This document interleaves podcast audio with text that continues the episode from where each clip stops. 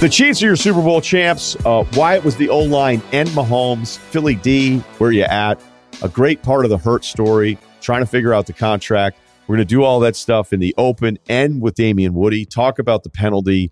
So a lot to cover here. Congrats to Kansas City. Life advice and an Arizona recap. It's next. It's the Ryen Russillo podcast presented by FanDuel. The road to the NBA Finals starts now, and FanDuel is the best place to get in on the action. Right now, you can check out the new and improved Quick Bets, which are back and better than ever for the NBA playoffs and FanDuel. Find what you're looking for faster and easier with more props right at your fingertips. You can check out live bets like 3-minute markets and exclusive live bets like quarter player props, player assist combos, and more. So download the app today and bet with FanDuel, official partner of the NBA. The Ringer is committed to responsible gaming, so please visit rg-help.com to learn more about the resources and helplines available, and listen to the end of the episode for additional details. Must be 21 and older, 18 plus in DC, and present in select states. Gambling problem? Call 1-800-GAMBLER or visit rg-help.com.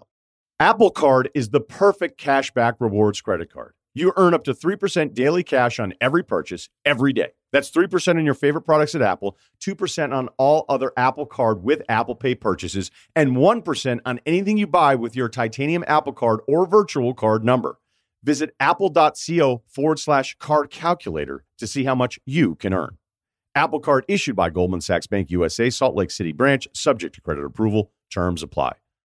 Kansas City Chiefs, your Super Bowl winners. Let's run through it. The number one thing we were all talking about, right? The number one thing was, how will Kansas City's offensive line handle this Philadelphia defense, specifically their front, all the depth, all the different guys that can rotate in and out of there. We did not hear from the Philadelphia D-line the entire game. A massive win for that O-line for Kansas City. And one of the biggest reasons why this happened was balance, okay? Kansas City always wanted Philadelphia thinking, we will actually run the football. It's not some massive numbers. It's not like it was a ground game first. It's not what happened. Mahomes won them this game. But the balance, the concerted effort by this offense with Reed and Bieniemy to make sure that they showed Philadelphia something that they had to respect the entire game, was one of the biggest reasons why Kansas City won last night. The first drive, 4 runs, 2 passes. Get them thinking. The missed field goal drive, where I actually think they should have gone for it, was a pass-heavy drive. Then they had a 3-and-out, but they ran it on first down, which is something that they don't do very often, right? Everybody loves now passing on first down. The Cook Index, which is brought up by Mike Sando numerous times, score neutral, how often are you running, how often are you passing on first down? They come out after they miss the field goal, and they run it on first down. The 2-minute drive was pass-heavy, 2-minute drive. Okay, but here's where I think it was really important. 24-14 at the half. The first drive of the second half, Kansas City has the football. They ran it 3 straight times on that drive and 7 times total on a touchdown drive to make it 24-21. That was huge, because all Philadelphia is waiting for, like I think a lot of coordinators would have done, oh, we're down 10 points. That we only got 30 minutes left. Let's just abandon everything, go wide, and try to just move football, football as fast as we can. And that's what I love about what Kansas City did. They stayed patient. They were okay with it. Maybe you're more okay with it because of Mahomes, or maybe that's the reason why you would pass more often. I think other coordinators would have fucked this up, and that's one of my favorite things about last night's game. So now all of a sudden you have this balance, and now it's a field goal game. But if you go back to the half, there's some other numbers in here that I think are interesting, because it looks like total domination by Philadelphia's offense. It looks like Kansas City, like, wait a minute, what's going on here? Mahomes has 89 yards. Kansas City was 0 for 3 on third downs. Philadelphia had 17 first downs, only 6 for Kansas City. Philadelphia was 6 of 10 on third downs, and I'll throw in a fourth down conversion where they were 2 for 2 on the game, which really is like 7 out of 10 conversions on third down for Philadelphia. But the time of possession part of this was talked about, but I don't know that it was. I think there should have been one moment where it was described a little bit more, which could have made this a little misleading. Hey, Philadelphia was a better team in the first half, right? You're feeling like, Kansas City only scored 7 points on offense because of the Hurts fumble that led to the Bolton touchdown. That's your 14. But giving away a football like that also takes away the possession. So there's probably still another 3+ minutes at least for Kansas City, and maybe a couple first downs and more yards for Mahomes that would have made it look more like a normal stat line, which still below Mahomes standards. But you get my point here. When you give away an entire possession, defense scores a touchdown, and then Philly comes right back. Look, you want the touchdown, okay? You'll give up the possession for the defensive touchdown. But that part of it, I think, needed a little bit more description on what was happening and how some of these numbers were working themselves out. Philadelphia, on offense, loved the game plan. They knew, hey, if we line up against their D-line with our O-line, say there's 10 short yardage situations, we're going to win at least 7 of them. It's not like they gashed Kansas City, okay? There was only 45 rushing yards from Philadelphia on non-Hurts runs. Hurts was incredible last night, but they knew that they'd win enough, and it felt like Kansas City was helpless so many times in those short yardage situations. The goal line push, that wasn't even close. This is like rugby stuff. So whether it's Sirianni knowing we've got to take chances, it's what we do. We love our own line. We love our quarterback on short yardage situations.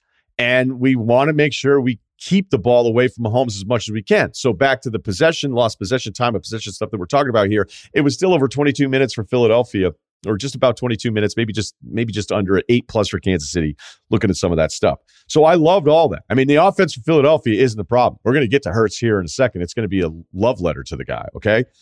But that approach, the collective approach of this is what we're going to do, we're going to stay with it consistently. They were able to move the football enough that it wasn't some weird on their own side of the field where they had to go for like 4th and 3 going, what the hell are you guys doing? That would have been a different situation. But I love that part of it. It was a big reason for their success. He also thought the defensive backs for Kansas City, massive disadvantage against A.J. Brown and Devonta Smith. It really only happened on a couple of those plays. It'd be totally unfair for me to say, well, it worked twice. He should have taken more deep shots. A.J. Brown was double coverage, but Brown's just better than the two corners he was going up against, and he made the play and grabbed it. And then Devonta, for whatever reason, the corner for Kansas City peels off of him on a go route, lets him go behind him, which was really weird. That's just jumping a route when you shouldn't be. You need to be more disciplined in that. But for me to say, hey, those deep shots worked, take more deep shots, what's wrong with you? That's Monday morning play calling guy from somebody who's never played the position, has no fucking idea what the quarterback's looking at, is looking at the all 22, and they scored 30+ points. So, you know, we're going to tell you that they should have done something different on offense. This Philly D, man, 0 sacks. Only the second game all season that they went a full game without a sack. Last and only time, week 6 against Dallas. How many times did you feel like, man, Philly's defense stepped up and made a huge play there?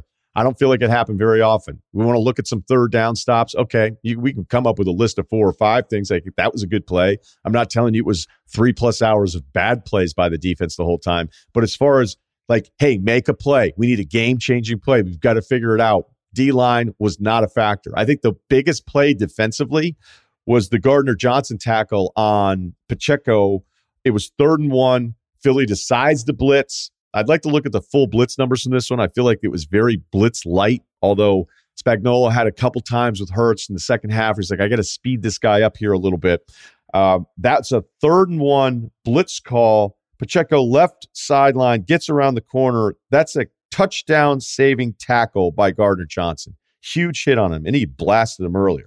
So that's a big disappointment for this group, which had been one of the elite units all season long. Now, again, you could say, hey, it was Mahomes, but that was something that factored into how I wanted to pick this game, because I just kept thinking, you know, when you look at the resume of quarterbacks that Philadelphia's faced and what they faced in the NFC playoffs, like, it just leaked in here, because the average performance of all the quarterbacks the Eagles faced this year, it ranked 24th, okay? It just tells you they weren't facing tough guys throughout the entire season.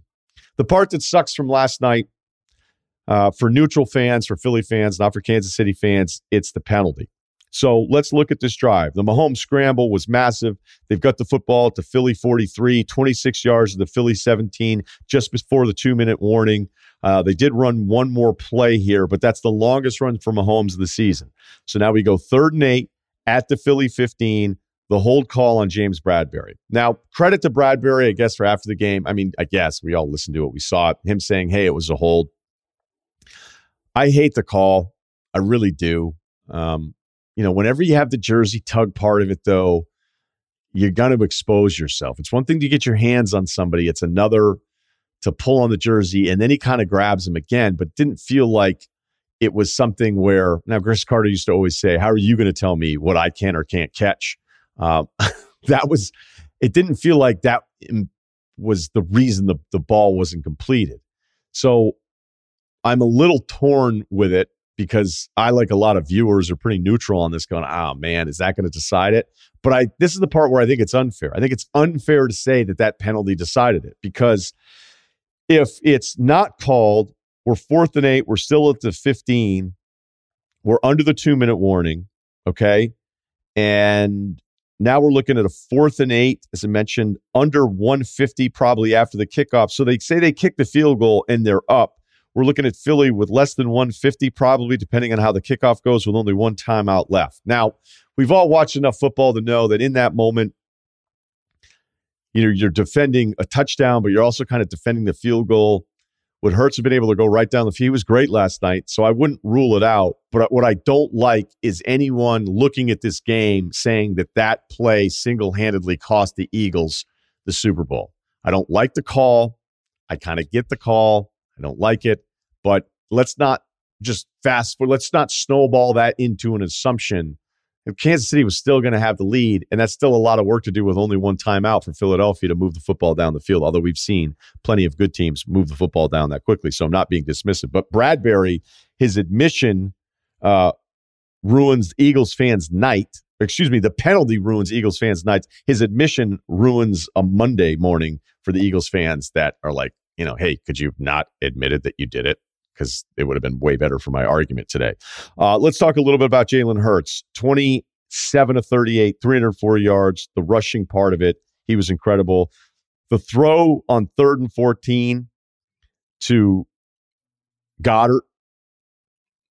I can't believe they converted the 3rd and 14. I can't believe the throw worked. I, too, thought it might have been picked underneath. That's like an all-time, I gotta have it.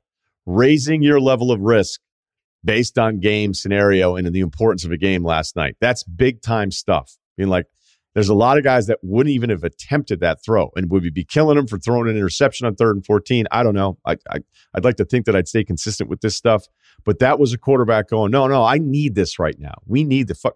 I'm not going for 4th and 6. I'm not throwing to a guy 5 yards short of the stick with 3 defenders in front of him.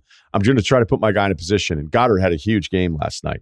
This also leads us to the Hurts question, which I don't think is a question about who he is anymore. And if you've been paying attention, right, this is who he's developed into. But his contract after 3 years, we'll see what happens. Philadelphia hooked Wentz up after 3 years. The Kyler deal. The second most guaranteed money ever. Deshaun Watson getting the most guaranteed ever. Average salary for Kyler, depending on which numbers that you want to look, a total value, we're north of $40 million. If you're Hurts, you're like, that's the starting point. I'm better than that guy is. Honestly, I don't even think it's close. I got major questions about Kyler.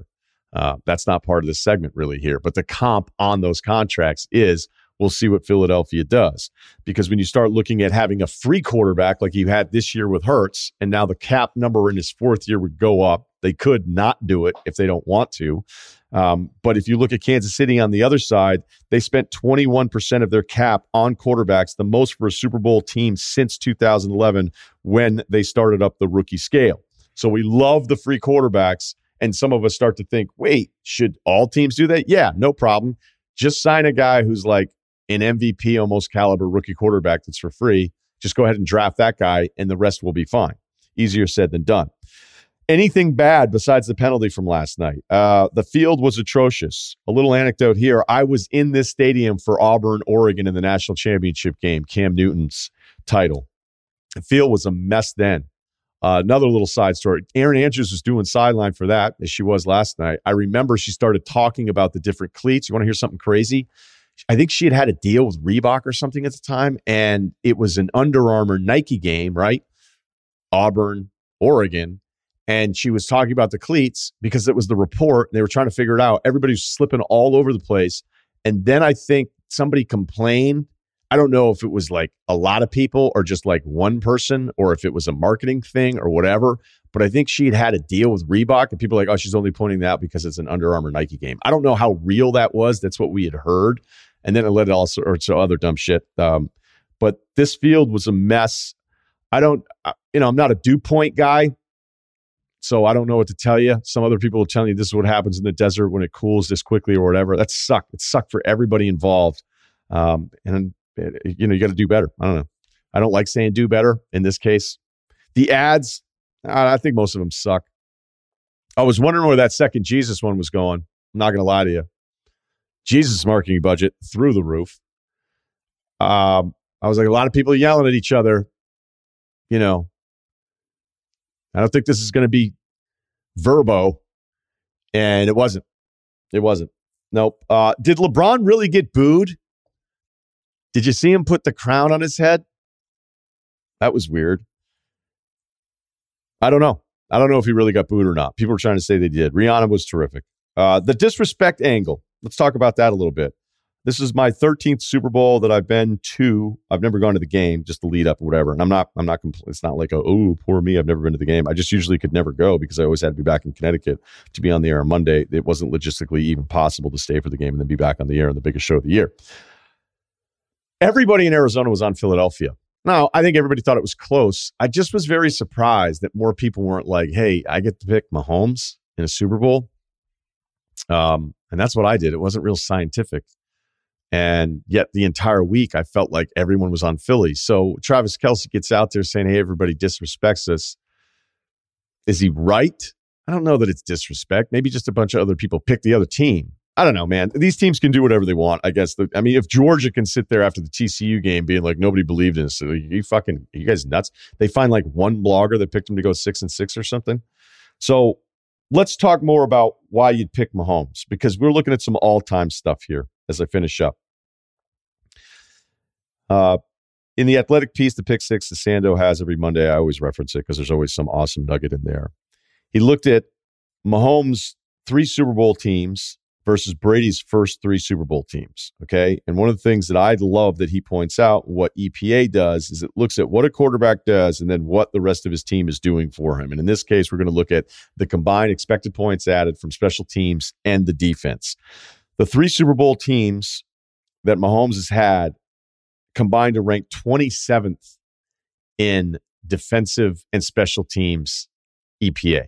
That's not good. Brady's first 3 Super Bowl teams, the win against the Rams, the win against Carolina, the win against the Eagles, they ranked 2nd. Mahomes is one of 83 quarterbacks with at least 50 starts since 2000. When his team has a negative combined defensive and special teams EPA, he's winning 67% of those games. Brady's winning 53%. Peyton Manning won 52%.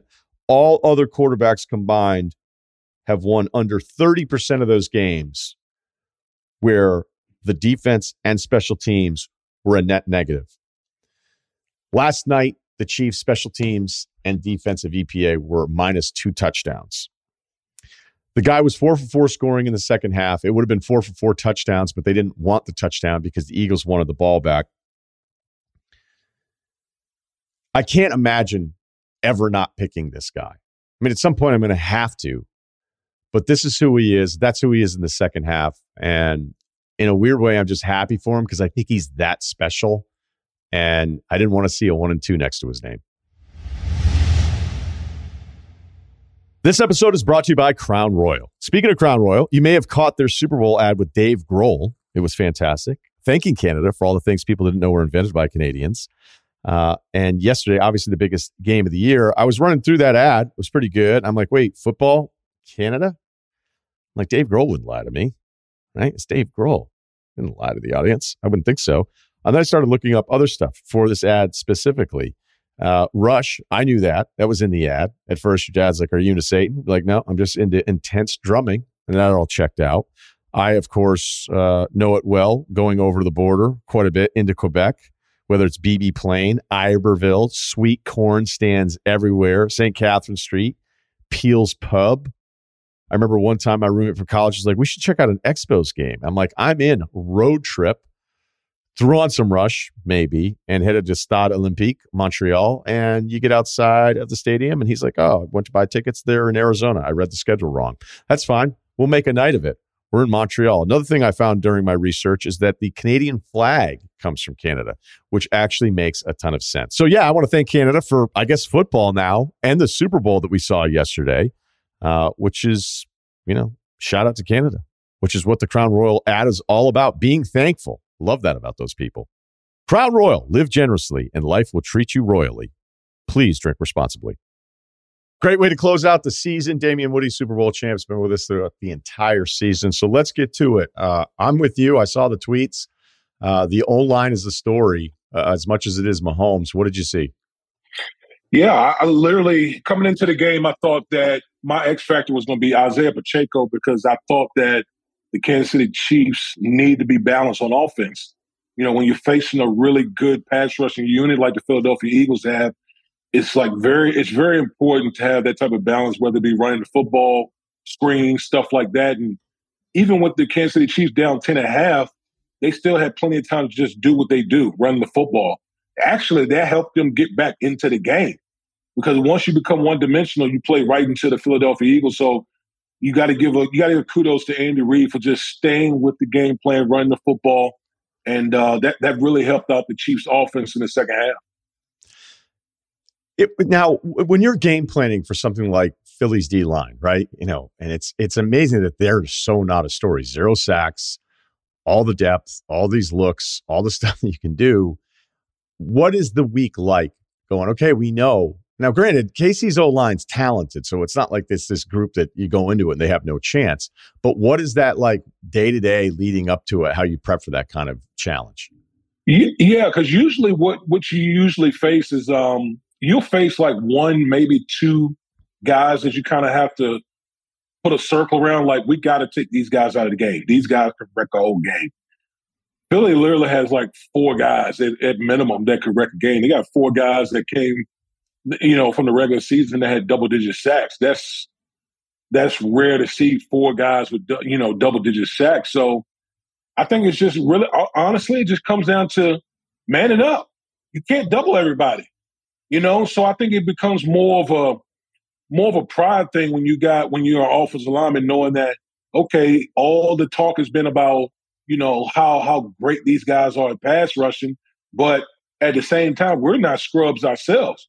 You know, we might be a top 2 line between KC and the Philadelphia Eagles. So I just think it's more of a, instead of X's and O's, it's more of a kind of a pride thing when you talk about going against guys like that.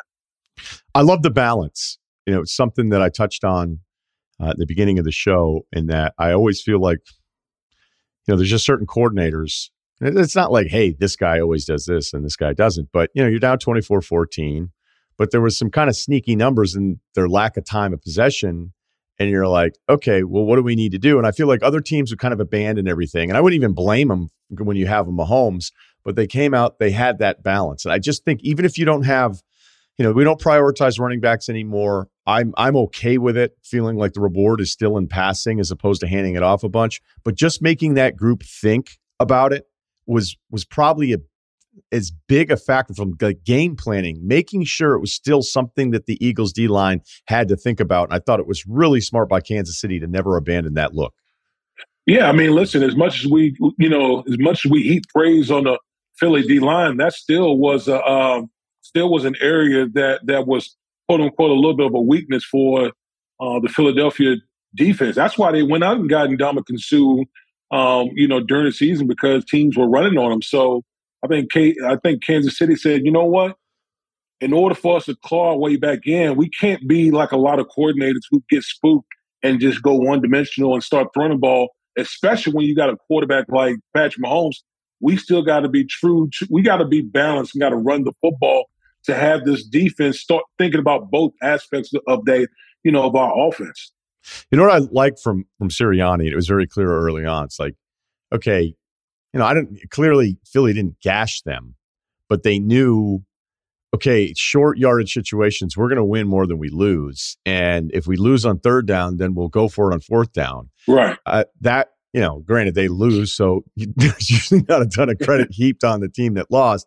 But it was very clear, like, that's how they saw that matchup, and it's something they won consistently. Hell, they still scored 30-plus points, so it was working. What did you think of the approach of them always feeling like we're always going to have the extra down if we need to?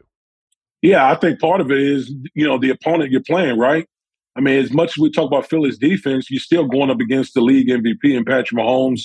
You know, the guy, you know, the offense, the highest scoring offense in the league, you know, the accolades go on and on. So I think Nick Sirianni said, you know what, it's more important for us to possess the ball and keep that guy, keep 15 on the sideline. Because if we can limit his possessions, then that gives us the best outcome of winning the game. Ultimately, what ended up happening was, yeah, they got less possessions, but they were scoring every time they possessed the ball, particularly in the second half. And so that's where, to me, where the Philadelphia Eagles, and in particular their defense, came up short, is that every time KC had the ball, they were scoring. Yeah, so, I mean, I saw your tweet about it.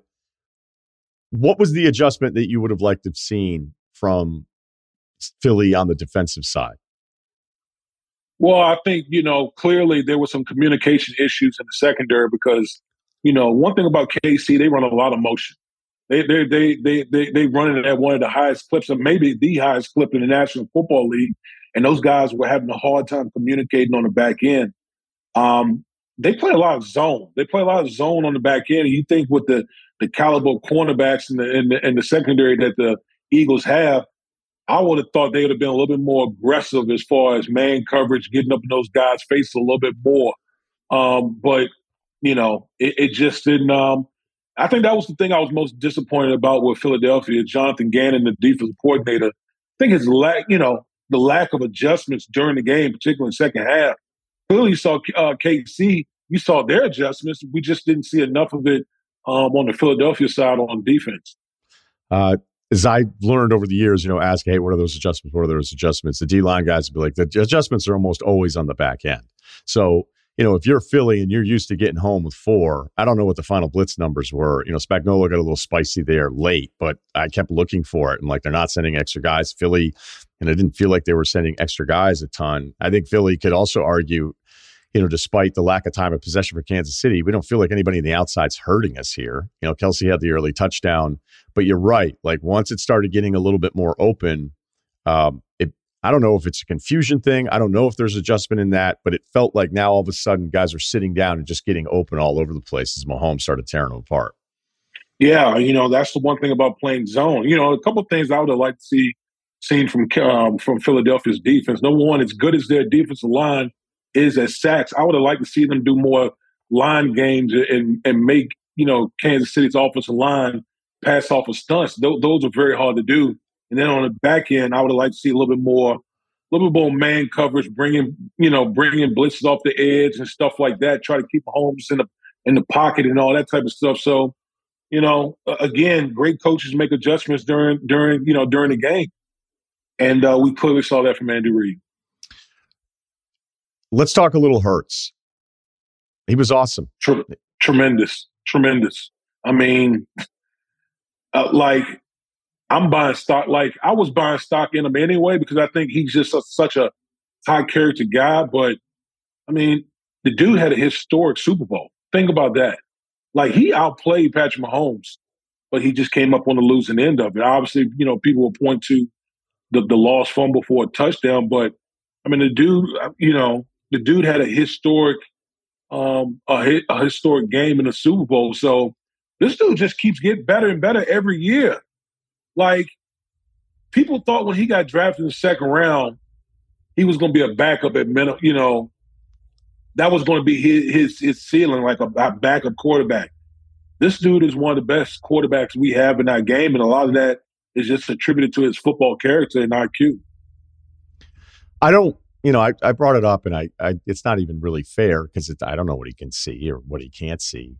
The AJ throw I love, because I felt like that was a big advantage, between Smith and A.J. Brown. I'm like, that's a big advantage. I think that would have been the best unit advantage versus the other unit advantage of all the things that we could match up in the entire game. And then on the Smith play where he broke down the left sideline, I don't know why the corner would ever let Devonta Smith run behind him. But to sit here and say, they should have taken more deep shots. The offense was not the issue. No. And it's not fair of me to go, they should have done that more, because it just might not have been there. It might not have been there. And I don't know what he was looking at. Yeah, it definitely wasn't. The offense definitely wasn't an issue. I think, Nick Sirianni knew, we're going to have to score a bunch of points to beat this Kansas City team, because the one thing about great teams, particularly on offense, they're going to find a way to crack the code. And they did. They Kansas City's offense cracked the code in the second half, and the defense, Philly's defense, was clearly out of its league in the second half, and it just became a shootout, man. And ultimately, you know, Kansas City came out on you know, on the other side with a three-point victory. But man, like that offense and Jalen Hurts, he was phenomenal. He was phenomenal. He got out of, you know, some of the, you know, some pressures he got out of using his athletic abilities, you know, his ability to quarterback sneak, which when the whole world knows you're quarterback sneak and you're still able to get 2 and 3 yards is amazing. So, like, I know it hurts losing the game, but there's no reason for Jalen Hurts to hang his head at all because that dude played a hell of a game. Yeah, I mean, the part now for Hurts, which is an amazing accomplishment this soon into his career, is that you're going, oh, is he a guy, you know, because the frustrating thing is the depth of quarterback play. You know, there's players that put up numbers. You know, you start comparing kind of the mid-tier quarterbacks and mid-tier quarterbacks of the past, and you'd be like, oh, my God, this group looks like they'd be the best group statistically. You're always chasing, hoping that you have like one of those 5 or 6 guys. And now I think it's even the fact that it's even a question going into next season is a huge positive, because I'm shocked that we're here after that Tennessee game and the regular season with Hurts. I was like, you know what? Like, this is happening. And we know he has the composure. We know he's a complete adult. I mean, he's so mature beyond, you know, what his birth date would tell you. You know, the big contract, we'll see. That's going to be interesting to see what happens with that one, knowing that he's available to go ahead and sign that extension now. So, you know, I don't want to turn it into like, hey, the question being, is he now a top 5 guy? But the fact that we would even wonder that, because this was an incredible season from him with an organization that probably wasn't 100% sure if they had the guy. And now at least you go into next year going, we have one. Yeah. And listen, that's, you know, that's what all organizations want, right? All organizations want, first and foremost, do we have the guy quarterback? And we came into the season not knowing if Jalen Hurts was going to be that guy. And I think he answered that question full-throated this season, especially in the Super Bowl. So that's just one. That's one big thing lifted off the shoulders of the Philadelphia Eagles. Now they tend to sign their guys early, like they, you know, like Carson Wentz. They signed him early, like they got ahead of the curve. We know what's coming down the pike. You got, you know, Justin Herbert and Joe Burrow, Lamar Jackson. I would expect Philadelphia probably like, you know, let's go ahead and get our guy signed and get them locked down before these prices start getting crazy. That push, that rugby scrum on the short yardage stuff with Jalen Hurts, that's why I'm imagining the O-line group for Philly's like, this isn't an issue. When they pushed him in on the sneak, that wasn't even close. Man. And that can be what? That can be the snap, and one side isn't ready. They get the push. But then there was this secondary push. I wonder if, I don't know if like teams are going to all of a sudden start running a rugby offense, but that seems almost unfair how good they were at it last night. Well, I don't know how many teams are able to do replicate what Philly does, because not only do you have the top offensive line in the league, but then you have a quarterback that's strong as an ox, and then you got A.J. Brown and putting, you know, behind you, pushing you, who's also strong as an ox. So they got a lot of things going for them in that short yardage package, and it's primarily like unstoppable. I mean, think about the one where Chris Jones jumped over the top, and he had Jalen Hurts dead to right, and he still surged ahead for another additional 2 yards. Okay, what did you think about the penalty? I'm sure you saw my tweet about it. I don't disagree with the penalty. It was a penalty. I disagreed in throwing the flag at that stage, in that late stage in the game. I felt like the refs messed up a potential beautiful ending in the game. Like, we had this beautiful painting going on throughout the whole game. And then the refs just came in and just, like, violated the last touch of the painting. That's the way I felt. It's just like, why? This wasn't a heavily penalized game, and now you're going to interject yourself at that critical moment in the game. Like, I'm not disputing the penalty.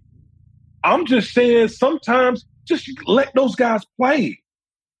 That's my thing. Don't, you don't need, don't Last thing people want to see is the refs at that junction of the game. Y'all sit back, let these two teams duke it out. We're at the end of the game. You haven't been throwing a lot of flags before. Let them finish the game. You played with Brady for a while. How's the Super Bowl ring thing work for when you're on IR? Do you display that one as much as the other one? I mean, they all work the same for me. I mean, the fact that, listen, I bust my ass the whole season. I got hurt in the playoffs. That don't make me any less of a player. I just got hurt at in the wrong time. But man, to be able to get to that point in the season, it takes a village. It takes everybody. So I wear mine proudly, regardless. Okay, just to call myself out, that perhaps was the most awkward way ever to tee up that you had two championships. So that's on me. I don't know why. Okay. I asked. That's okay. That's okay, because I damn sure won't let everybody know I got two rings anyway. So don't worry, I got you. I'm like, wait, you're almost asking this as if he shouldn't display it, like he's like he's the assistant to the traveling secretary at Daisy Buchanan's, walking around with his Super Bowl ring. Okay, all right. So the reason I ask that is that, you know, there's got to be something about it on the sideline, and then playing with other guys. And I'm asking you about Brady, who's the best who's ever done it. What is that like? Knowing you have a Superman on the sideline, the same way the Chiefs sideline knows they have that in Mahomes. What does that do for the energy for a team that's trailing? You're never out of it. You are like, I don't care what the situation is. You feel like we're always in it. You actually feel like we're going to win. There's nothing like when you have that type of quarterback where you go into the game, honestly, you're going to win every game. And you're shocked if you lose. There's nothing more empowering than, like, damn, we got a dog at quarterback, and the other side doesn't. Even if the other side does have a dog. Like, there were many times when, when I was in New England, we played against Peyton Manning, but we still knew we were going to beat him.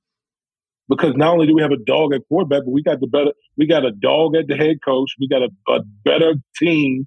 And so, man, you just feel, you feel invincible. I can only imagine how the Chiefs players feel, knowing that we got an all-time great at quarterback, and he's 27 years old.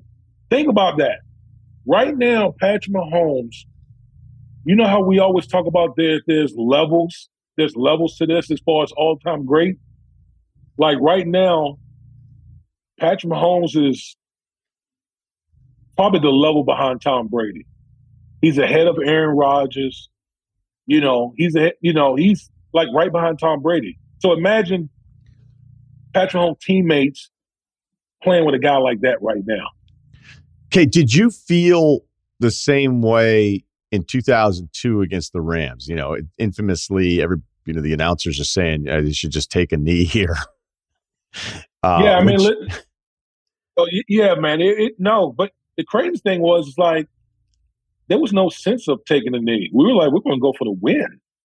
Like, no, it was never discussed, like, yeah, we're going to take a knee and just go in overtime.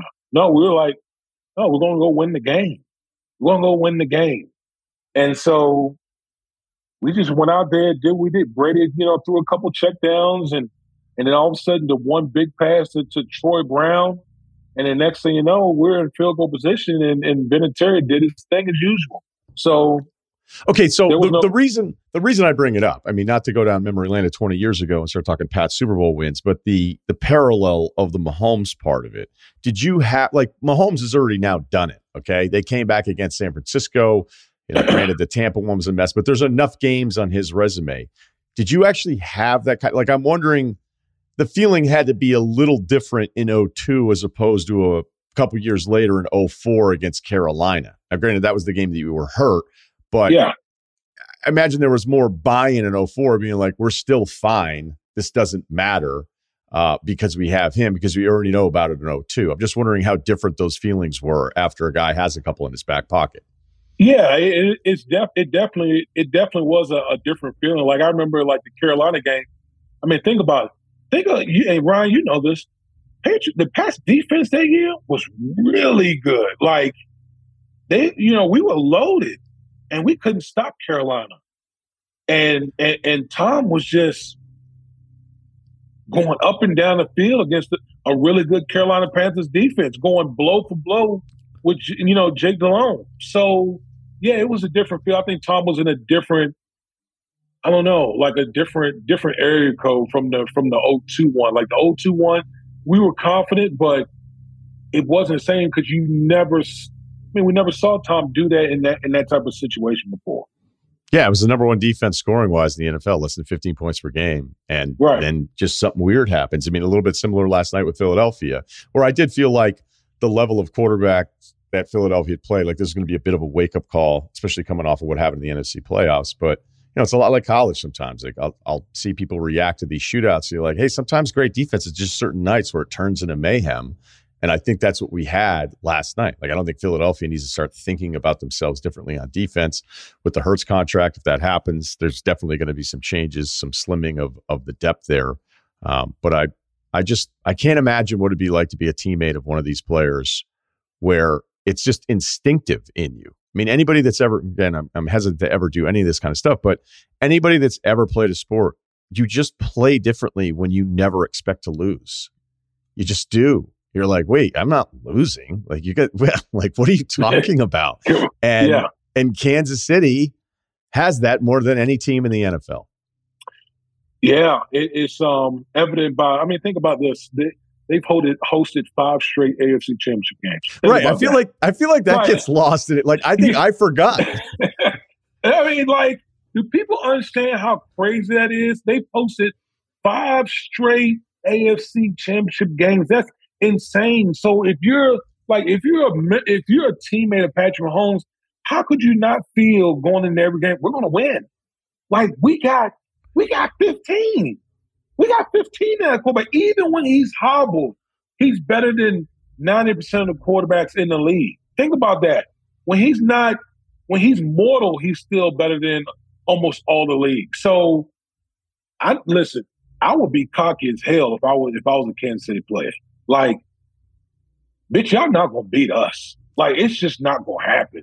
Do you see what we got? We got like a demigod at quarterback. There's no way y'all going to beat us. How'd you feel about Rihanna? I liked it. You know, like, for me, like, I know a lot of her music. I thought it was, I thought the visuals were cool and everything. It wasn't the best halftime show that I've seen. There's no question about that. But I think like my family and I, we sat back and watched it, and we knew all the songs. We sang to it. I think it was cool. The fact that, you know, we were kind of speculating, like, is she pregnant? Is she doing all this? But that was another factor into it. So I thought it was all right. Wow, I thought I was going to get way more. I thought you were going to be a big Rihanna guy. I'm slightly shocked at your tepid tone here. Yeah, I mean, I'm okay. I mean, like, I'm not, like, I don't sit in my car and just, you know, just rock out to Rihanna all the time. But I think she, you know, I like her as an artist. I like her music and stuff like that. I thought it was okay. Yeah, I thought it was pretty good. I didn't think it was like blockbuster or anything like that. It was okay. Am I a harsh critic? A little hard. Wait, so you and all the Woody clan, the brood, were singing along, and you're just kind of like, yeah. Monday, like, yeah, whatever. Yeah. I mean, we were all singing. You know, my daughters, they were all hyping into it, and I'm like, yeah, it's cool. You know, just watching them really get into it. I'm like, it's okay. Okay, maybe we get a little Woody story time from you. You win a Super Bowl. You're at the host city. You've got everybody everywhere. Those after parties are legendary. Oh, yeah. What's your best? Because I'm trying to think if you were a bigger menace as a youngster in New Orleans or as a guy that didn't have to play in Houston.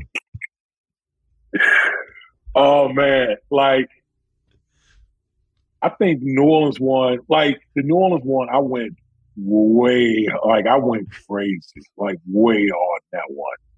Like, I went hard in the Houston one too, but it's a different feeling, man. When you play in it, man, I was in the streets, man, I was out there in the streets, buddy. Okay, so give us a little timeline of events. Like, how late were you at the stadium after the win in New Orleans?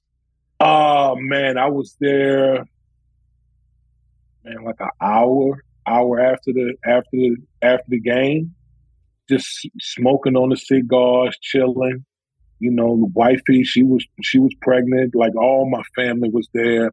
We hanging out, chilling and stuff like that. And then we get back to the hotel. I think, you know, man, we like Snoop and everybody was there, man. It was so crazy, man. Like, Wu-Tang was up in there. It was crazy. And I was drunk off my ass. And then we, you know, going out and partaking in the gentlemen's clubs, and we were doing a little bit of everything, bro. I didn't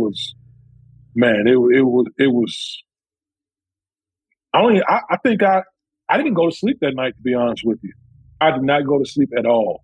We would pull an all-nighter. And that, at that point too, like, I imagine, because the wife is pregnant, she's got to peel off, right? The family's peeling off. Oh yeah, everybody's peeling off, and then, you know, the fellas is like, man, the night is young, baby. Let's go get it in. Everywhere we went, man, it was a party. And Tom could still go out back then, right?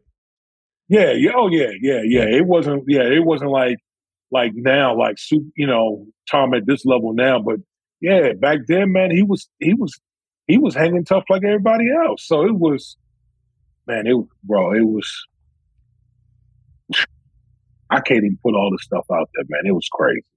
Yeah, I wasn't trying. I don't want you telling me. I just, you know, whatever. Let's just say we had a really good time. Really good time. Well, this is a great time all season with you, man. Always puts a smile on all of our faces. Thanks for all the hard work, and get a little rest. All right. Oh man, I appreciate you having me on, man. This is good. Good talking to you.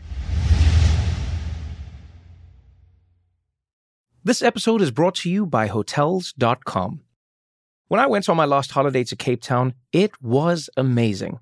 My friends were there, the weather was phenomenal, and most importantly, the food was fantastic. But one thing I struggled with was finding the right places to stay. You know, all I want is a great bed, a fantastic shower, and breakfast that doesn't end at 8 a.m. I'm on holiday, I'm still sleeping. I also like ease, and the Hotels.com app easily helps me to find a perfect hotel for every trip.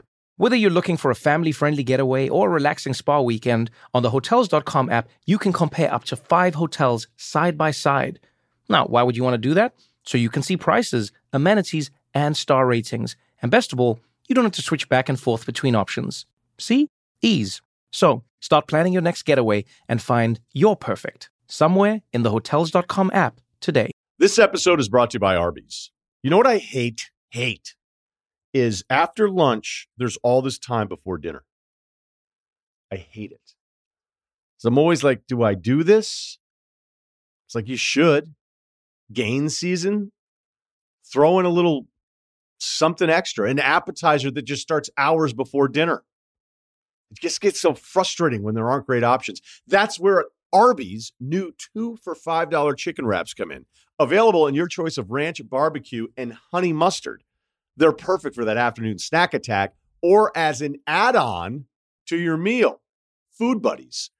Arby's 2 for $5 chicken wraps are here for a limited time at participating locations. Visit an Arby's near you or order ahead on the Arby's app.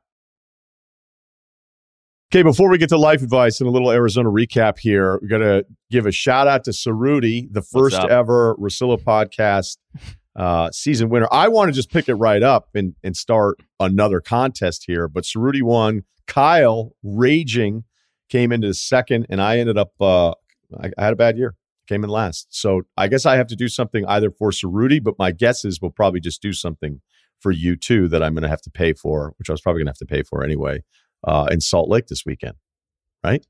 What are we doing? What do you want, Kyle? It's not me, man. It's not me. You can't leave that up to me. I feel like I cheated. Consolation prize. You let the kid win in this first game of Madden or something. You don't beat him by 100 points, and you're like, oh yeah, what do you want to do? I don't like that. I don't like it at all. I can't believe that you hit that many props. But I guess with props, it's like you could just pick ones that are probably going to happen. But I don't know. You did stuff that was like, I mean, I wasn't going to say anything about this, but You were 8-7. I don't know. I mean, okay. First off, let's not. The insinuation that I just picked like minus 200 props is wrong. Right. There were a bunch of plus money props in there. My Rihanna prop was wrong. That the tails call was a straight 50-50. You had a couple anytime touchdown guys in there that were plus money. So at first I was like, hey, I actually kind of feel bad. Now I don't feel bad. Now I'm going to take the win because Kyle's out here trying to undermine my victory. No, I didn't say that. That's not even what he was doing. Kyle has a bigger issue with you not being around, which I think is actually less worse than picking layup props. But again, not layup props. Let's get it, hey, look, I lost. I'm happy to take the guys out. All right. I had a shitty year. I usually always get back to 500 and I didn't. So I'm happy to do this. And I don't know that we've ever done anything. The three of us together. Yeah, that's correct. No, because the one time I was out in LA, me and Kyle got dinner with Craig. What's up, Craig? And I think I hit you up. You weren't even I don't think you were in LA that weekend. You just left town. And you knew I was coming in, you just left town. You're like, oh, actually, I'm not going to be here. I was like, all right, cool, man. I'm just, first time in 2 years, I'm coming out, like, you know, maybe see the new place. Nope, I'm not going to be here. All right, cool. Get out of the way right now. Not around. You're making it sound like, oh, I booked a ticket like after you Larry told David me you were New coming. York tripped him. Yeah. Like, actually, I'm going to be in New York for 3 months. I am joking. I don't actually get annoyed about this, Ryan. I don't hold Ryan accountable for really anything. I'm just like, hey, man, he lives his life. I'm like, if he's around, we'll hang out. If not, it's not a big deal. Like, I don't get worked up about stuff like that. But we are all going to be in Salt Lake for the first time at the end of this week. And yeah, what are we doing? Although you're not even staying in Salt Lake. So we have to come find you, apparently. Okay, here's the thing. You two huddle. Whatever you want to do, we'll do it. All right? Whatever. I mean, you know, we're not going to go shopping for Rolexes, but just whatever you guys want to do, we'll do it. And I think what we should do is have you guys come to Park City for one of the nights. And I'll just, you know, it's on scholarship for an entire night. Whoa. All right. Let's go. Oh, yeah. So that's, I know Park City well. It's going to be a great time, Steve. I'll leave it up to you then, Kyle. I trust Kyle. I mean, listen, just find like the diviest bar we could possibly find, hang out. I don't know. Do our thing. Yeah, Kyle's Mr. They call him the Sundance Kid. I can't wait. I really can't wait. And I looked it up. Honestly, some of those weird Utah laws, they're not actually, they either don't exist or they never existed. Nah, wait, what are we talking about? Like what? Give people us an example. People land in Utah and then think it's just going to be like a foreign country. Everybody's just doing calisthenics and drinking fucking milk. And it's like, it isn't. The people are very healthy. Okay. I'll give them that. Pamphlets. But there's this completely like misguided idea of what Salt Lake and Park. Like, granted, I haven't spent a ton of time. Look, I've been up to Provo a couple times. I remember there was a stop in Orem once, I think. And so, you know, I'm not. Is our guy Jimmer still around? Maybe we should have Jimmer. I think he's in Colorado, isn't he? Ah, bummer. Well, I was there for Sundance, and I was standing up drinking a beer, and somebody who was a local like tapped me on the shoulder and was like, "Hey, just so you know, you can't be standing and drinking. Like somebody's gonna get you for that." And I just closed my tab and left. I was like, I don't know what that's about, and I felt so strange. I started like, man, is jaywalking allowed? I mean, am I gonna be in jail for jaywalking? Like, what's gonna happen? But I looked it up. I cannot find a trace of that law. I think I found somebody else who said it online in like a Reddit thing, but there's no law that you can't stand and drink. But that just freaked me out. And then I was like, wait a second, do I actually know where I am? Am I gonna be okay here? But it seems like I think that was all overblown. Should we ski? Should we really get adventurous? And try I'm already skiing. I'm staying a couple days. I think after I think Monday. Yeah, after. I just took that whole week off. Of course not. That's all right. I'm skiing with like Frolic dudes. You wouldn't want to mesh groups like that. I don't think you're like super into that anyway. So they were aggressive in Denver. I was scared of those guys. I'm not gonna One guy kicked himself out of the show. Didn't one guy go missing for 24 hours? Yeah, that was the same guy. In Denver? Wow. Okay. Yeah. A guy went missing in Kyle's crew. Literally missing. Were you guys nervous or was it just like... I don't know. They weren't. They weren't. Yeah, nobody... No, I was like, are we sure? Is everything okay? And they're like, yeah, he's fine, dude. He's like older than all of us. He should be fine. Oh, he's an adult. Last time they saw him was on like a scooter or something, one of those electric scooters. And they're like, I don't know. He was supposed to be wherever we're going, but I don't know. He must have had something better to do. So wait, the Frolic Room crew is driving to Utah now for this? One guy's driving, a couple other guys are flying. And so, yeah, I'm going to get my hotels for as long as the Ringer will pay for it, which is just till after the show. And then I'm going to jump into Airbnb with those guys for a couple days, and then I'll just come back. Kyle on the road. This is amazing. Like, I didn't know this was going to continue to be a thing. Yeah. But Utah's great. You two huddle on like what we should figure out or whatever. I would say it shouldn't. Well, wait, how many nights are you there, Ceruti? I get in Thursday night and I leave Sunday. So seems like Friday night's the night. Yeah, but the show's Saturday and it's early. Well, it's not that early. It's at like 2 local. Mm. All right. It'll be all right. Can't do it Saturday. I mean, I guess we could do it Saturday night, but All-Star stuff is Saturday night. Are you going to any of it? I mean, I'd like to. Are you going?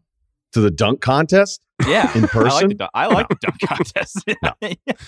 I surrendered my credentials. Aaron Gordon got robbed, so I got to, you know. Wait, am I expected to go to this with a credential? Because I don't think I did that. Or did you guys do that for me? No, they asked me if they were like, they kind of were like, hey, there's only so many. Like, are you do want to go? And I was like, no, I'll surrender to somebody that really is about it. You guys are both out then. Maybe I got to rethink this. All right, maybe Saturday night's the night. They could use your credential. Give it up, dude. Just sell it. No, I want you to go. Do you have? I have a credential for Saturday night. Yes. Do I? I mean, I'm sure you do. Yeah. Okay. I don't know why we wouldn't put one in for you. But yeah, I did know Kyle didn't get one. But honestly, it doesn't really seem like Kyle. Hey, I didn't want one. I gave it up. They said I had it, and I was a nice guy. Wait, Kyle, are your Frolic Room guys there? Are your Frolic Room guys there Saturday? Yeah, one guy is so delusionally he thinks he's going to go to the game, but we're like, dude, he's like, look, the game's Sunday.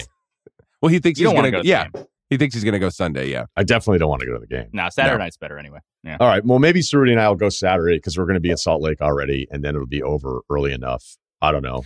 But there's also a Ringer show that we got to crash that night, too. Ringer NBA. KOC is going to be there. Logan. Who else? Syria, I think. A bunch of people. Okay.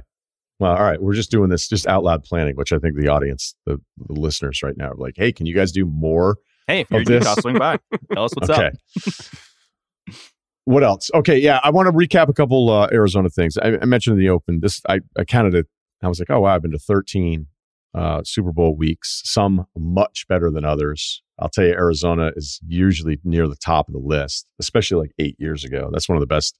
We ended up at the EA party, one of the best nights ever had. Really good group, small party, and you just have like 10 or 12 of your buddies, and you're like, these are the nights. These are why we keep taking those swings. This is why everybody tries to organize the Uber and Lyft, going, do you have, well, how many? Oh, I'm a +2, or there's 6 of us. Well, we'll talk to somebody, and I'll text a guy, and we'll stand outside for fucking ever, and then we'll get in, and then when we actually do get in, we'll be like, oh, this sucks, and then we'll go to something else. So I've done it all. I think the last time, because this week we didn't do any of the big stuff, and there's just way less. I don't think ESPN even has a party anymore. I doubt I'd ask for an invite. EA, I don't think has a party. Maybe they have like a smaller thing or something like that. Legends actually had a sick setup on Friday and Saturday. I mean, that shit up from Saturday. I'm jealous. I didn't get to go. But I remember, I think the last move ever was Miami, where it was me, Van Pelt. It was a couple other buddies. I think Stanford C was with us. And we went to the Barstool party, and it was all the way away from where we were staying. Massive rainstorm. Barstool had set aside a table for us for Rough and Rowdy. Van Pelt and I walk in, and the table that is supposed to be there is just mobbed with 20-something-year-old dudes just vaping and pounding Pink Whitney. And we're like, well, I guess we're not sitting there. And then we just looked around, like, what the fuck are we doing? Not only are we old, like, this is mayhem. And we just left. And we went back to the hotel bar at the Delano and had like the best time ever. So like that was kind of the first time we were like, whenever we do this in the future, we need to just find the group and then do the thing with the group. Let it come.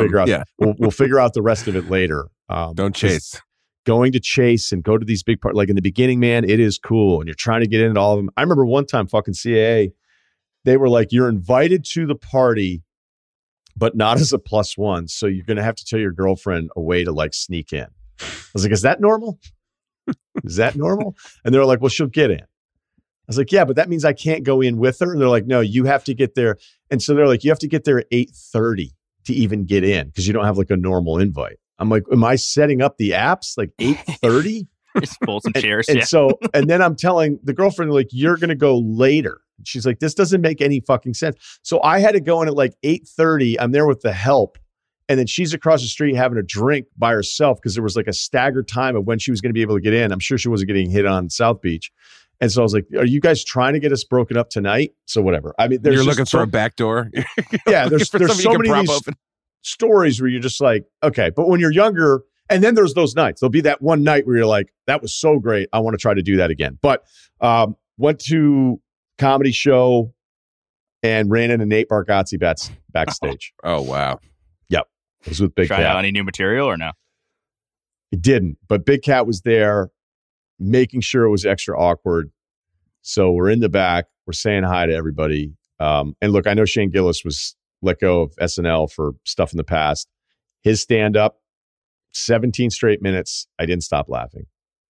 That guy is unbelievable how good he was on that show. Like, he came out and just threw fastballs the entire time. And I was like, holy shit. So I really enjoyed him. And then we get backstage and hey, Nate, how's it going? Yeah, oh yeah. Hey, what's up? And then we kind of talked, we laughed or whatever. I said, well, hey, it went way worse with Jeff Garland. And then he laughed and then it just was over. And then Big Cat was like, hey, have you guys met? And I was like, yeah, we just talked. And he's like, remember that time you were pitching him jokes? How awkward was that? And then we had to like address it all over again. But Nate was really nice. I said, hey, you need anything or whatever. But he actually didn't perform. Bert Kreischer was the headliner. And boy, does he go peak energy the entire time. So it was great. So thanks to all those guys for bringing us out. And then the PGA Tour hooked us up for Waste Management on 16 for Friday. And I'm just telling you, if you want to be absolutely sideways in the middle of the day and not have people look at you, do it at Waste Management because you'll fit right in. That is a fucking free-for-all. It's the second time I've gone, but it still blows my mind how credit to those people that can pull that off for an entire day. It is an absolute party in the most odd setting of a golf tournament, but that's what they do. And it should be a bucket list event for dudes. It is worth going. And I imagine the Super Bowl combination of it all makes it even more absurd than it normally is. I was actually at the hole when the streaker came out. Like, I was there in my seat, like, as it all happened.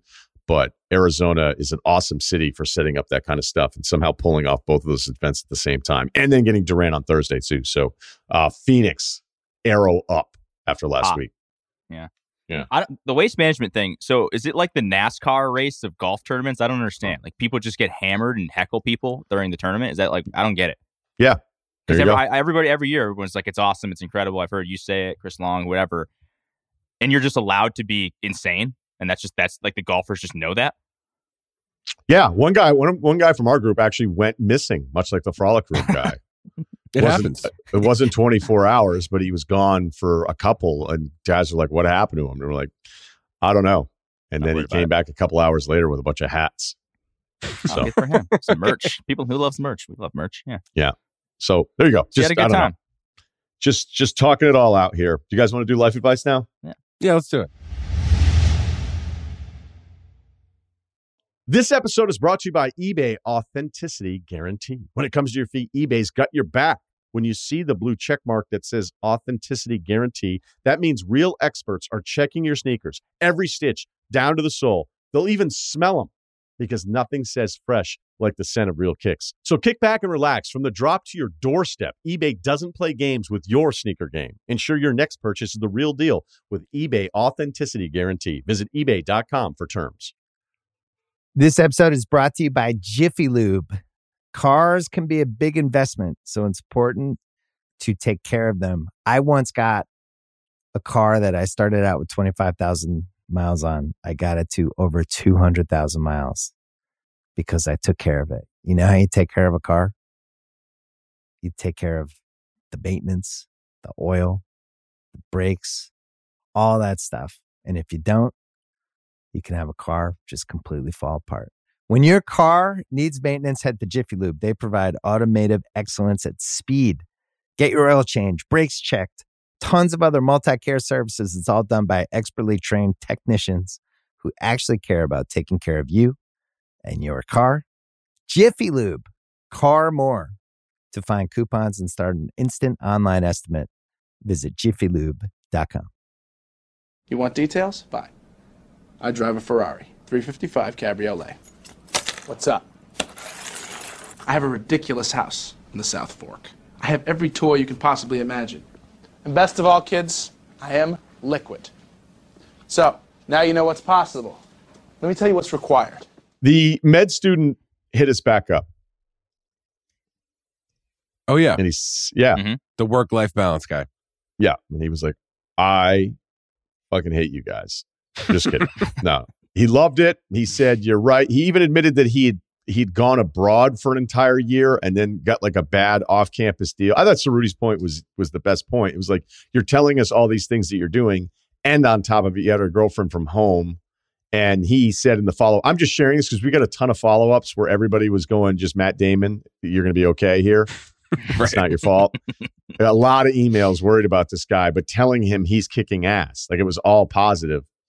Although one guy tried to diagnose him with something, which I think we were just going to move on from. Yep. Yeah, because it seemed a little aggressive. Like, hey, that's that 10-minute email you guys talked about. Here's my diagnosis. Solved. The med school student, or pre-med, he's pre-med, I guess is what you would say. He was cool. He was like, you know what? I don't do a good enough job with some of these other things, and I'll try to put a little more priority into it in the spring semester or whatever. But yeah, Ceruti, you got a girlfriend on top of everything else. You're just going to be, eventually, you're not going to be a priority ask when you're just not around. And he said that even his roommates. So I just think saving lives one at a time here. Wanted to follow up on that. That's a good follow-up. Okay. Lying about playing major college hoops. I love these. More than you think out there. I know. I fucking love these. The fiance one was the best. Yeah. It's like, what do? Save it for the right. 10 years later, they're getting divorced. You never played. All right. 41 years old, 6'1", 220. I've been proud of my workout routine since October. I'm doing strength training and cardio. I've lost about 15 pounds in that span. It would be more, but my wife likes to bake over the holidays, and I have little self-control. Still trying to lock down the diet piece, but I feel strong and have good cardio health. I retired from pickup ball, but in my prime, I was like a 6'1" Taylor Coppenrath, shout out. People underestimated, but I filled up the box score. Just don't rely on me for defense. Were you a good post player? Because Taylor was a very good post player. 6'1". You're gonna be special to be a good post player. I recently went to an NBA game while traveling for work. I struck up a conversation with a guy and his girlfriend. We were having a nice time. At one point, we talked about our encore pet peeves, and I asked him if he played basketball anywhere. He told me he played at Texas A&M. I told him I'm a huge college basketball fan, and I asked him when he played. I figured I'd heard of him. He then clarified that he played at Texas A&M Corpus Christi sometime in the past 20 years or so. It was somewhat awkward because I'd never heard of him, but I just said, that's awesome. We continued watching the game and chatting here and there. He and his girlfriend were both super nice. I looked him up during a timeout, and he was a good player. I know how good you must be compared to the average rec player to excel even at a low D1 school. I don't think there's any shame at all in playing at that level, especially when you're pretty good. I felt, though, he purposely left out the Corpus Christi part and maybe wanted me to believe he played in the SEC or the Big 12. Good clarification in the conference. I did feel a little bad for asking a follow-up question when he probably just wanted to say he played at A&M and move on from the conversation. I don't mind if he wanted me to believe he was at the bigger A&M, but that leads to a couple of questions. One, should I have just let it be and not followed up with asking him when he played? I have to admit that part of me was wondering if he actually did play at Texas A&M before I asked the follow-up. It wasn't a gotcha question, though. I was genuinely having a nice time and was curious. Number two, is it just part of the social contract that athletes get to embellish aspects of their career? It's like being on The Bachelor when a contestant says they played in the NFL, but then you find out that they're only... Who are you talking to here, dude? That's my fucking thesis. When we find out the guy's only a rookie minicamp, although still impressive. Okay, thanks. Welcome back, Ceruti. Okay, well, you guys are both... You were talking to each other, probably at a higher level of basketball for you to acknowledge what he was pointing out, and maybe you were having a good time. Like you said, you were agreeing on everything. So for you to then ask him if he played somewhere is a very normal question. And for him to say Texas A&M, and if you're super into it, what he didn't realize is he was getting fucking seven bracket guy and going, oh, which year? Which, if you're really into college hoops and you know your shit, like if you were sitting next to Stanford Steve, and you said, yeah, I played at Clemson. And then he's asking you which years you played there because he wants to know who you played with. Again, if he doesn't recognize you, like think if you played somewhere but barely ever played. Okay, well, when did you play there? Even if you weren't that good there, you still made it to D1. Like, which teammates did you have? I want to ask about Melvin Levitt if you went to Cincinnati. Like, you know what I mean? Like, what's going on? What else do you have? That's a very fair and totally reasonable follow-up. But yeah, the guy definitely left out the Corpus Christi because it doesn't sound as fucking cool. Even if you scored 20 a game, which is, again, a massive accomplishment. You know how good you have to be, as you point out, to score like buckets, even at a smaller D1 school? You can be really fucking good, man. So I don't really blame anybody for this. This isn't the all-time gotcha. This ended up not being what I was hoping it was going to be, where you catch this person in a massive lie and you're trying to figure out. I would just let the whole thing go. Like, yeah, I think there is a bit of a social contract. Again, the minor league baseball pitchers, you guys are fucking out of control. Liars. Not all of you. Most of you. Former major league pitcher. Really? Where? Birmingham? You know? Like, there's a different level. So if you say, hey, I'm a major league pitcher, and I go, where did you pitch? And you tell me Reno, it's going to be met with disappointment. Even though you were paid, and we can get to the semantics of it all. So this one isn't even as close to as bad as that. He said A&M. You were more into it. He didn't read you right. He probably should have said it immediately. There's way worse lies, including every dude that goes on The Bachelor that barely played. But I don't think it was a gotcha. I think everybody's fine with this one, even though you might have been disappointed. But I kind of get where the other guy was coming from. He should have read it a little bit differently, but I don't think this is like nefarious. Yeah, I don't think so. I think we all take these sort of risks all the time, like where it'd be okay if nobody questions you. And if they do question you, you took the risk, but it's not like, it's not the end of the world. You're not like some fucking liar. Like, yeah, you know, I had a 3.5 GPA. Well, I had a 3.5 in my major, actually. Mm-hmm. You know, I was in a Latino fraternity. Used to be. No, I was actually in an expansion group of a Latino fraternity. And then I decided to quit once I sort of read what the thesis was all about, you know? So it was like, what was it all about? Yeah, like it wasn't great for like dudes like me. I don't know. It just didn't seem like, it just seemed a little adversarial. Gringos?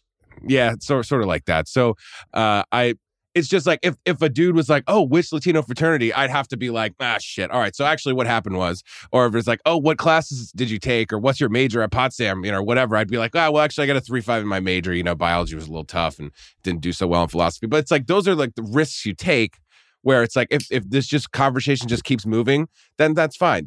Good risk, low reward, but whatever. You did it. Can I zag for a second? If you, who I don't know, tells me I was in a Latino fraternity, I'm not going to interrogate you. That's what I'm saying. That's actually a pretty good risk. But if it's like a dude who is like, oh, which chapter? Or like, which, you know, if it's a guy who's like lifts up his shirt and is like, look at this tattoo from mine. And it's like, ah, shit. And it's like, now I have to do that. And so it's not one of those things I pull out all the time, but it's just a risk that you take. That, you know what I mean. How the fuck are you funny again on this one? How are you? We have to do a full-blown Kyle resume segment. Just to summarize it all. No, for like new listeners, we have to go through everything that we've learned about you and just make sure there's like a one package segment so people understand the access. Like an index they can go to. Yeah. Right. Well, that's like the thing, like, Ryan, you were saying, like, when you were at the Super Bowl, I've done everything. Like, Kyle, it feels like Kyle's done everything in life. Like, what is, like, the checklist of things that you have not done? You check off all the school boxes. You've been in, like, multiple fraternities. You've slept in someone's car. You're friends with all these. Like, it's just insane. Like, your Rolodex and catalog is as impressive as anyone I've ever met. And you're just casual about it. Well, we're just going to keep making memories, man. That's all. Back to the email, though, really quick. I actually don't have an issue with anyone in this situation. Right. And to kind of further expand on Kyle's point, don't they always tell you, like, when you're writing up like a professional resume, I mean, what do? You embellish everything you do. If you were, a board op in a radio station, you were actually like the lead person on content, and the producer you were like the number two guy. It's like Dwight Schrute, like the assistant regional manager, the assistant to the regional manager. It's the same thing. Too, yeah. And so I don't know, the guy was just, hey, I played at Texas A&M. The other thing that kind of crossed my mind was like, maybe he was just like, I don't know how big of a sports fan you are. I'll just say Texas A&M because most people have heard of Texas A&M. And if you say Texas A&M Corpus Christi, it's like this more complicated thing. I actually think it could be an innocent thing on his part too. And he actually owned up to it immediately. So why would I ever have a problem with him? He owned up to it. He didn't lie to you, really. So I don't know. I think you're kind of overthinking this one. It's not that big of a deal. It sounds like you really want to be friends with this guy. And it feels like you kind of like thought you crossed him a little bit and he might not like you because of that follow-up. I don't think that's the case at all. And you're not going to see him again, which is cool. So that's also probably true. Yeah, I don't know that they were going to be buddies about the whole thing. It very well could have been he just says A&M because he leads up to Corpus Christi, but he probably did it because it sounds way cooler to say A&M than A&M Corpus Christi, but he ran into a dude that was super intense about it, so he should have read it a little bit better. But to Ceruti's point, like, I think there is a slight difference between, you know, executed and organized over 12,000 pieces of content, and you're like, 12,000 what pieces? Like hours, you know, like segments, yeah, shit like that is annoying but understood. But yeah, I think you're right. You know, I think there's a general. It's the same thing in life. Yeah, people just. But you want to lose that though. You know, as you get older, you don't want to be that guy who's still be like, wait a minute, what did you do? Like, that's awkward with your boys. Maybe you can't do it with your boys because they already know your resume. But like, you don't want to be getting older in life, telling people, like, constantly rounding up on everything you've done. You know, it's like, yeah, but you're probably never going to get caught though. That's the thing. You know, it usually gets better as you get older. So then what's the point? So what's the point? A stranger who you'll never interact with again leaves a game going, man, I sat next to a guy that played at A&M. It gets better as you get older though, right? I mean, in middle school, guys used to lie about girlfriends that lives in different schools and stuff. Like, that's a deep shit lie. It's like, oh yeah, she doesn't go here, but you know, I see her every Thursday or I see her every Sunday or something. And it's like, that's like, as you get older, you lie about less shit, I think. Yeah, and I think it's a curve. I don't mean it like, none of these are like real lies. They're just stupid ones. Yeah. But if you met somebody who, like, oh, hey, this guy worked on this or he did this, and then you meet him and you're like, what were you, like, fucking runner? Like, what? Like, but it's like, it's like too, like, if you're on, you know, whatever dating app and you're a dude and everyone loves a 6 foot guy and you're 5'10", 5'11", you put 6 foot, like, is it, and you get the date, it's kind of worth it, right? You kind of round up people. I don't have an issue with that. I mean, if you don't, I think these are different though. These are different. Now they're all different. No, these are different because, like, hey, look, when I had my first tryout at ESPN, I think I rounded my age up to 30 because it sounded better than 29. Because they used to they never wanted anyone young to be on national radio. They just didn't. Young people weren't on national radio, and they were like, "Have you ever been solo?" And I was like, "All the time. I'd been solo zero fucking times." Okay, lone wolf. Yep. I wasn't gonna say no. Like, I haven't. You know, let me know if you have a two-man thing, though. I'll be more comfortable with that. I didn't care if they asked me if I spoke fucking Russian, I was going to say yes for that tryout. Didn't matter. I think that's different, though, than if I were out with a bunch of, like, what if I meet, well, maybe I'm a bad example, but, like, okay, what if I was with, there's been a few times, you know, out socially with pro athletes and somebody asked me if I played. What if I said, yeah? Wouldn't you guys be like, what a fucking loser? Well, that's a massive lie, though. Yeah, that's fully incorrect, right? That's not like a borderline lie. That's you didn't. You're not. You know, it's not like you're saying, "Hey, I played D3 or something." You're like, "Yeah, I'm a professional athlete." Like, that's just not. I don't know.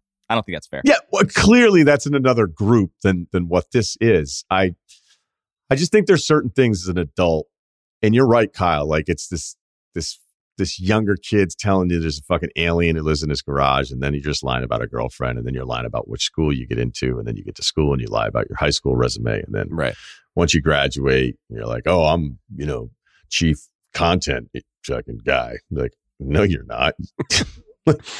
Like, oh, I was a big, that merger, that LBO, yeah, I was kind of, I was on one of those emails, that. Yeah, and it's like, like, were you? You know, eventually you kind of want to lose that part of your Eventually game. You're just confusing the two Texas schools or whatever. It's been a long road for this guy, and I think he's doing well. So. Okay. All right. Let's get one more. Speaking of basketball and protocol, 6'1", 185. I coach high school basketball, and this weekend we had a road game. The other team had two high school kids working the clock and doing the book for them who were just obnoxious. All game, they were trash-talking my team as they checked in. Anytime we missed a shot, they said, that kid sucks. Even though... oh, man. Classic high school. Even though we were winning from pretty much the first play of the game, that didn't stop them from saying shit to my guys all game. So my question is it okay to bully high schoolers as an adult? At one point, the ball hit the top of the backboard after a missed shot, which they yelled, that's out of bounds, to the ref. I mumbled to my bookkeeper, it can hit the top as long as it doesn't go over, then it's still in play. This drew the two kids' attention to me saying, quote, yeah, bro, we're just trying to add some banter to this game. These guys are awesome. What are you talking about? Then they added me to their trash talking circle, telling me to call better plays when we didn't score and commenting on my clothes. Considering I'm 34 and these two were two 17-year-olds, we're getting right there to that age. I bit my tongue and ignored them, but would it have been too much to ask them if they were two Make-A-Wish kids who couldn't make the team? I don't know. I think Make-A-Wish jokes are generally frowned upon out loud, especially by a person, an adult with a position of authority. But I get kind of, they're not playing and they're talking shit to everybody. They couldn't make the team. Might have made it Corpus Christi. Who knows? All right. Anyway. Because the thought did cross my mind a few times during the game. Okay. Or did I do the right thing in realizing there's very few stories that end up with a grown man getting in an argument with high school kids where the adult comes off looking like the hero and walking away? I did consider the advice you gave to the guy whose wife was harassed at the pool to just keep hitting the kids with a pool noodle. But unfortunately, there wasn't any in the gym. That's right. I forgot about that. Just like, hey, sorry. Oh, my God. I just hit you in the head again with a pool noodle. That was good advice. I thought it was, too. You're right. This sucks. These kids suck. I feel you. I would have had a hard time with it. But yeah, you're always going to lose as the adult unless you had like one perfectly cooled zinger just lined up after you win the game, right? And then you just say something like, like, well, I don't want to. There's like a million going through my head. I'm trying to figure out which is the one. It's not going to have one group being like, why would you say that or whatever? It has, right. has strictly to do with like which college you were getting into. So I'm not going to do that. I don't know. Maybe you just say something like your parents come to pick you guys up or you need a ride home or something, and they'd just be fucking devastated that you wouldn't think they had driver's license if they weren't a certain age or whatever. Or be like, you just something like, hey, what's your handle? I'd love to keep in touch with you guys. And just like stone face them. He's like, what? Because if you do say something to kids as an adult, well, I don't know. Maybe times are different now. I would have thought there'd be a time where you're like, shit, an adult addressed this and now he's aware of our existence. Maybe I'll chill the fuck out. Sounds like those aren't the rules anymore. These guys didn't give a fuck. I think started heckling you after you addressed it. You did the right thing. You did the hard thing, but you did the right thing. But if there was one thing that you could have done, something that could not have then been come back on you as an adult with a coaching position, because you know what, when you see the adults lose their shit on kids, it's a fucking loser. It never looks cool. Like I remember, again, we had lacrosse games in college where we'd make fun of everybody. It was all, I was just trying to show off and hopefully land the joke perfectly so a girl would like us later that day. But that when the other coach would like lose his shit on a team. And look, this isn't even about those. Like I've seen high school stuff where when the coach is really mad, he just never looks good. Even if he's right, like he never looks good when he's losing it. He's yelling at the scorer's table. There's some kid back there. And then there's a short clip of it. And all of a sudden it's like so-and-so from this town loses it in high school. And then you just look like the asshole. So you did the right thing. It didn't feel good. The only thing I could think of is something that was like a non-offensive yet sort of stingy zinger, looking at the kids, not getting emotional, not being angry, just stone-faced delivery of it all. But in the moment, very few of us ever actually really pull that off to perfection. You're so in the car thinking about it later. That's why comedians are as good as they are at this stuff. So I don't have really, there's no ruling on this one. It's just something you always want to avoid, even if in this case, they definitely deserved it. I think you did the right thing because while it feels like almost a public service to like trying to stop these menaces, it does feel like, God, the world needs this. This gym needs this, but it's just so hard. And it's so hard to say something that like the whatever the 17-year-old of this generation, whatever it's going to be, whenever this happens to you, it's so hard to get something that's perfect that will like, it might even be good and it might just go over their head. And then it doesn't even seem like you zinged them. You know what I mean? It could just be like, it's just hard to it's so hard to nail that to that demographic. Like, it's all, I think it's hard for them to watch like 17-year-old kids to watch. Well, not all of them, but to watch like, good, awesome comedy shows. I feel like they'd be like, I don't even get it sometimes. Like it's just hard when you put yourself out there because now you're a target. You're like, you're going to look uncool if you lose it. They may not get what you're saying. You have to like think of it now. There's all this pressure because you're like, I'm not the only ones that's noticing these two, you know, kids being assholes, you know, who are in the fuck around and find out sort of age range, but not really. And it's like, and it's just like, it's so, it's, and they're like, they're at the nastiest age they could be, really, without being like drunk, just like pure, sober assholishness. Like that's the age where it's at its peak. Yeah. And it's just like, it's all is that all crumpled up in a ball to then you trying to pull out the best nice way to pull this off. And then they might even just not get it, be like, well, that was stupid. And now you're a target too. So I think you did what like 90% of people would do. I think you got to be almost like a superhero or a comedian to really pull that situation off in the best way, especially when you got shit on the line, like your job or your, you know, a part of your job. So I think you did the right thing. I think most people would do it, but you know, I don't blame you for really thinking it out. I think everybody thinks it out, but we just don't. A lot of us don't actually pull the trigger on that. It really sucks because they're in the last year of their kind of free pass in life where you kind of don't have consequences when you're 17 years old, especially when you're talking to adult guys, especially at a pickup hoops game. I mean, as somebody who, you know, this shouldn't be terribly surprising given the things I told you about my past, I would get a little mouthy at the Y to some older guys. Now, the only, and I look back at it now, I'm like, I was such a tool. Now, but I took the game so seriously. Like I took pickup hoops really seriously when I was 17, 18 years old. But the thing is like, so this guy said he was 34, right? Is that how old he was saying? Yes. So I'm 34. Oh, I don't feel. Yeah. I think he did say 34. The other guy. Yeah. He's 34. I'm 34. I don't feel old at all. So those guys, when they're 17, I mean, that's double their age. But for me, like, I still look at high school kids. I mean, it is, I mean, I kind of feel older now, especially now that I'm a dad. What's up? Shout out to being a parent. I feel a little older now, but I still don't feel that old. I don't feel like I'm that much older than these guys. I would probably still kind of get suckered into talking some smack to them, especially if it was really egregious.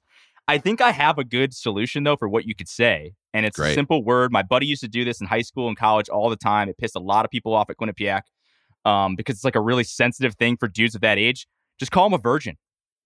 Just be like, shut up, virgin. And that like kind of it's sensitive. It's sensitive enough where like it's an insult, but you're not crossing a line. You call a 17-year-old kid a virgin, he's gonna be pretty pissed off. In the confines of the gym of the public high school that you're like, visiting. I don't know. Because the headline, high school coach calls two underage kids virgin during basketball game.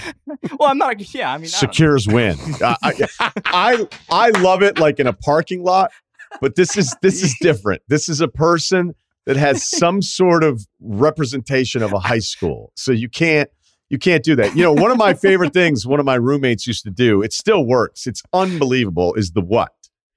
So somebody says something to you and you just go, what? And he's like, no, he's what? I like just mass confusion. No, you guys, your clothes suck. What?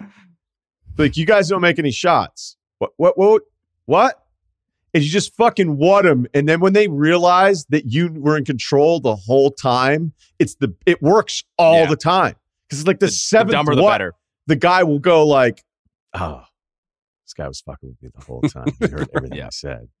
Now, I don't know if that happened. The other problem that I have here for risk is that you're on the road and who knows, there could be a parent around or a best friend parent of whatever. You call the kids virgins. They start going at you or something like that, right? So you go right now you can't help. There's a little energy. I don't know that I've seen a ton of parents say, I am going to side with the stranger adult who is arguing with my kid.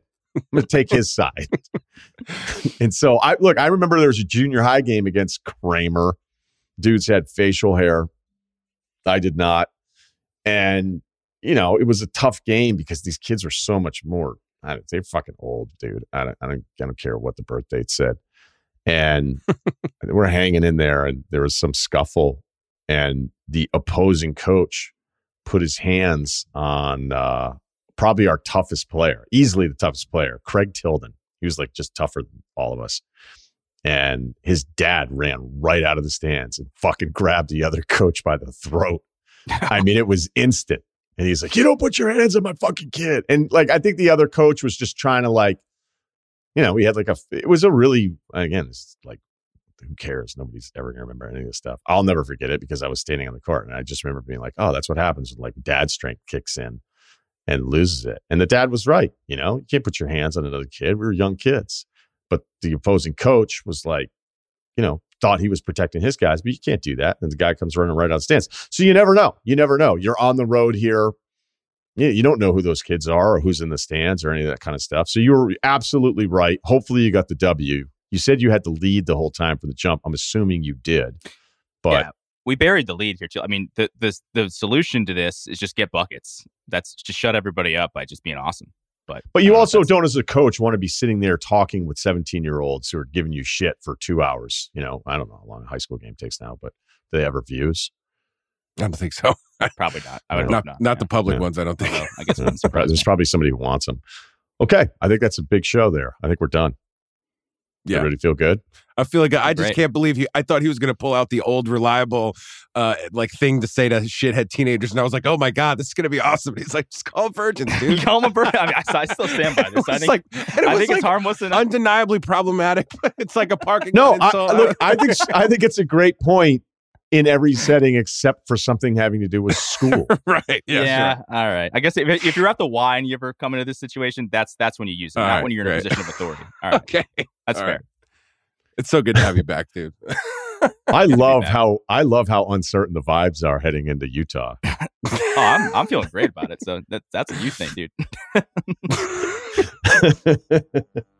All right. That's the podcast. Thanks to Kyle. Thanks to Steve. Ryen Russillo, Ringer Spotlight.